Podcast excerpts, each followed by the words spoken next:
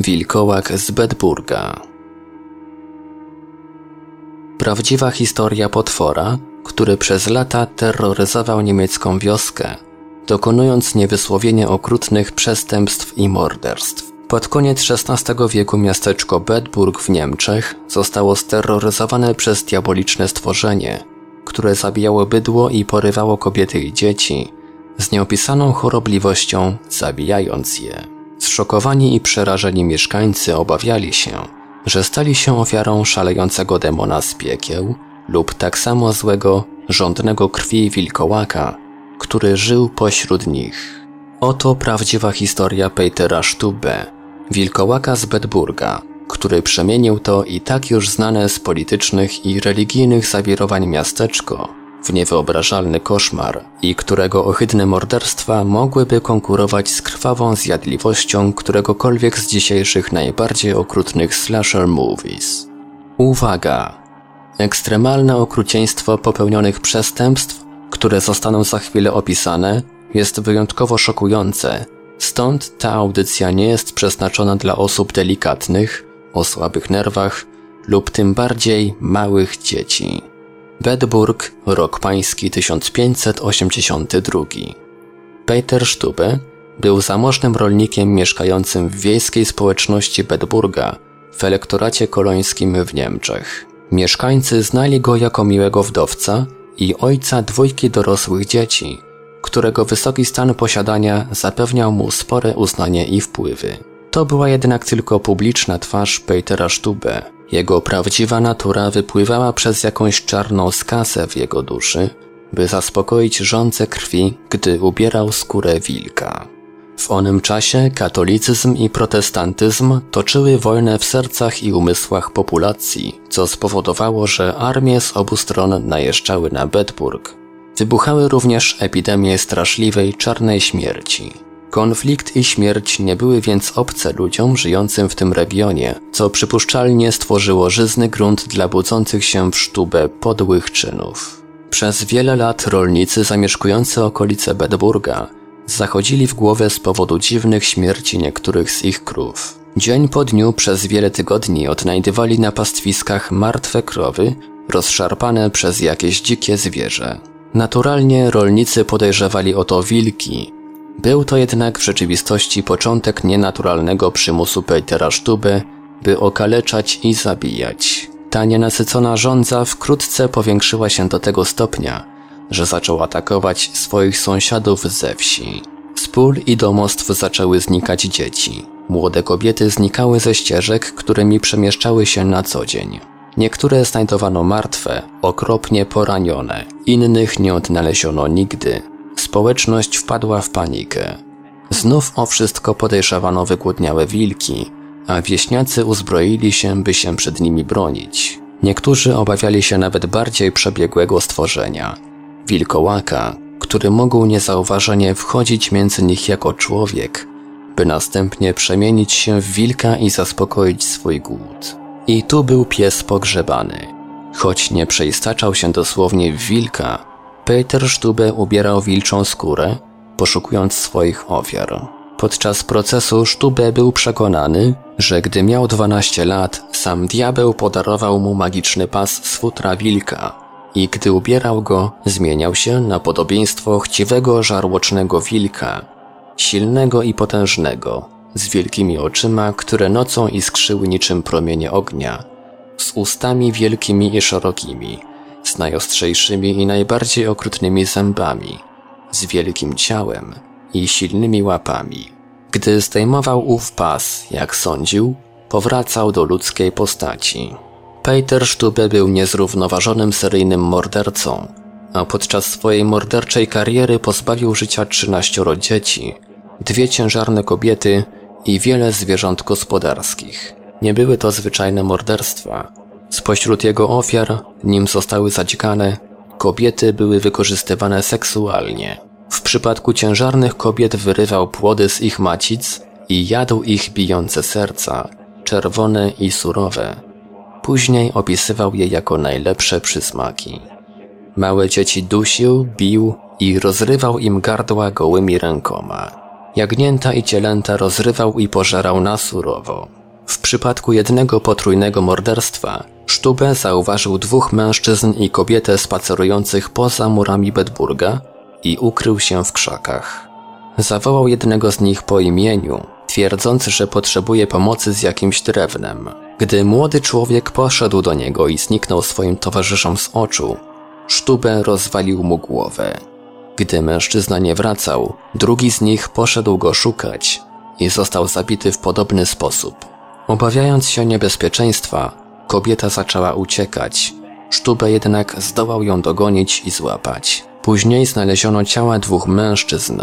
Ciała kobiety jednak nie odnaleziono. Sądzono więc, że po zgwałceniu i pozbawieniu jej życia Sztube zjadł ją w całości. Co najmniej jedno dziecko miało na tyle szczęścia, że uniknęło jego ataku. Kilkoro dzieci bawiło się na łące pośród krów. Sztube zaczął je gonić i chwycił małą dziewczynkę za kark. Gdy pozostałe dzieci uciekły, Sztube próbował rozerwać palcami jej szyję, jednak uniemożliwił mu to jej sztywny, wysoki kołnierz. To dało dziewczynce czas, by mogła zacząć krzyczeć. Krzyk ten rozjuszył bydło, które obawiając się o bezpieczeństwo jagniąt zaczęło gonić Sztubę. Sztubę uwolnił dziewczynkę i uciekł. Dziewczynka przeżyła. Nie wiadomo jednak, czy ona lub którekolwiek z dzieci rozpoznała Sztubę.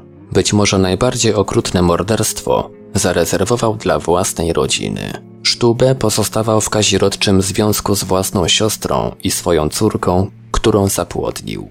Zamordował również swojego pierworodnego syna. Sztubę zaprowadził chłopca do lasu, zabił, a następnie zjadł jego mózg.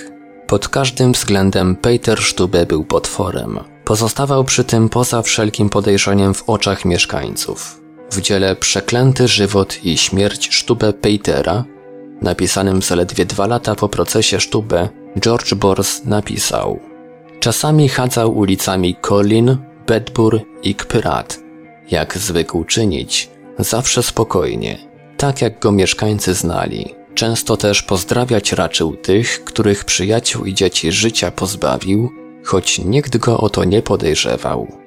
Sztube myślał, że moc jego magicznego pasa czyni go niewidzialnym. W rzeczy samej sądzono, że to doprowadziło do końca jego terroru. Gdy na polu znaleziono kończyny kilku zaginionych ludzi, wieśniacy podejrzewali o to żarłocznego wilka. Kilku myśliwych wybrało się więc ze swoimi psami w pościg za drapieżnikiem. Tutaj historia staje się dość dziwna. Mężczyźni polowali na stworzenie przez wiele dni, do czasu, aż wreszcie je ujrzeli. Jednakże według sprawozdania gonili oni wilka, nie człowieka. Psy ruszyły w pościg za zwierzęciem, aż wreszcie je otoczyły. Myśliwi byli pewni, że ścigali wilka, gdy jednak dotarli na miejsce, gdzie drapieżnika dopadły psy, znaleźli tam skulonego Petera Sztubę. Według sprawozdania George'a Borsa, nie mając możliwości ucieczki, Sztubę zdjął swój magiczny pas i przemienił się z wilka z powrotem w człowieka. Myśliwi nie widzieli żadnego magicznego pasa, choć Sztubę utrzymywał, że taki posiada. W ręku trzymał jednak tylko zwykły kij. W pierwszym momencie nie wierzyli własnym oczom. Wszak Sztubę był od wielu lat poważanym mieszkańcem. Jakże mógłby stać się wilkołakiem? Stwierdzili więc, że być może nie był to prawdziwy Peter Sztubę, a jedynie jakaś diabelska sztuczka. Odprowadzili więc Sztubę do jego domu i upewnili się, że to ten Peter Sztubę, którego znali. Peter Sztubę został aresztowany i osądzony za swoje zbrodnie. Teraz uznany za wilkołaka, Sztubę został zaprowadzony przed oblicze sądu i dopiero pod groźbą zawiśnięcia na haku przyznał się do wszystkich swoich okrutnych czynów, w tym czarów, paktu z diabłem i historii z magicznym pasem. Ten fakt doprowadził niektórych badaczy do wniosku, iż w rzeczywistości Sztubę był niewinny, a jego spontaniczne przyznanie się zostało wymuszone torturami. Być może Sztubę padł ofiarą przesądu i rywalizacji religijnej, jaka miała miejsce w tamtym czasie. Strach i przekonanie o istnieniu stworzonego przez demona wilkołaka mogły zaprowadzić ludzi z powrotem do prawdziwego kościoła. Obojętnie czy Sztube był seryjnym zabójcą, czy tylko ofiarą polityczną, Uznano go za winnego 28 października 1589 roku, a jego egzekucja była równie okrutna co każda ze zbrodni, o jaką go oskarżono. Jego ciało zostało przymocowane do dużego koła. Używając rozgrzanych do czerwoności szczypców, kaci w dziesięciu miejscach oddzielili mięso od kości. Ręce i nogi połamali mu ogromnym toporem, a głowę odcięli.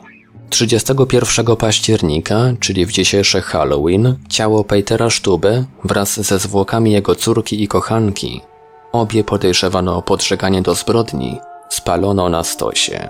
Zgodnie z zarządzeniem urzędników miejskich, w publicznie widocznym miejscu umieszczono ostrzeżenie dla innych potencjalnych czcicieli diabła.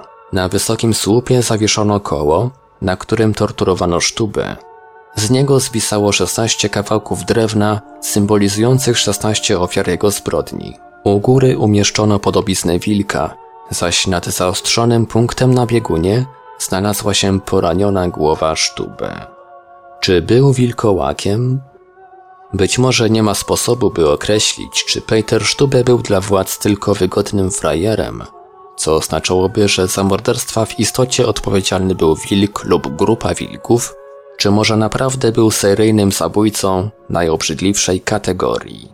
W każdym razie z pewnością nie był on zmieniającym postać wilkołakiem, a sprawozdanie George'a Borsa dotyczące pościgu myśliwych i znalezienia go przemienionego w wilka miało na celu potwierdzić winę Sztuby i odnowić przesądy jego czytelników. Mogę się jednak mylić. No bo tak naprawdę nie ma wilkołaków. A może są? Autor Stephen Walkner Paranormal About Com. Tłumaczył i czytał Ivelios